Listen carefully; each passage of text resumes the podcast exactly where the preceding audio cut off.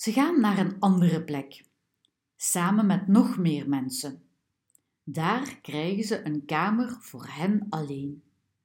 Mama kan koken in de keuken bij de andere vrouwen. Rasha mag spelen met de kinderen, maar ze zit liever te kijken.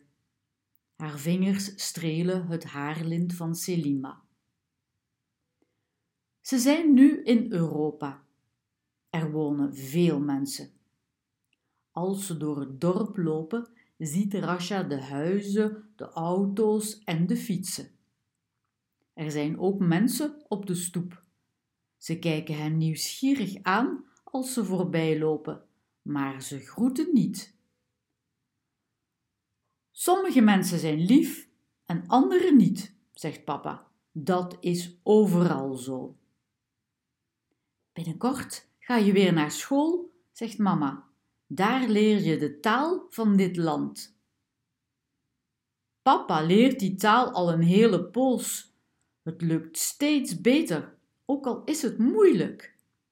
Soms probeert hij bij mama en Rasha de woorden uit. Dan wijst hij om zich heen en noemt de dingen bij hun naam.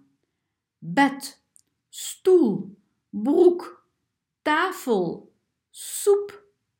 De letters kriebelen in hun keel.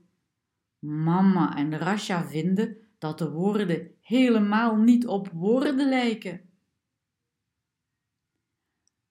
Alles is anders in Europa.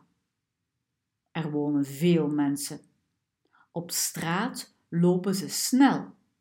Ze duiken hun huizen in en doen de deur op slot. Zelfs in de speeltuin in het park zijn er weinig kinderen. De straten en de stoepen zijn erg schoon. Zo schoon als mijn keukenvloer, zegt mama. Op een dag zien ze een man die de stoepen borstelt en de rommel bij elkaar veegt. Dat is zijn baan, zegt papa. Mama lacht erom.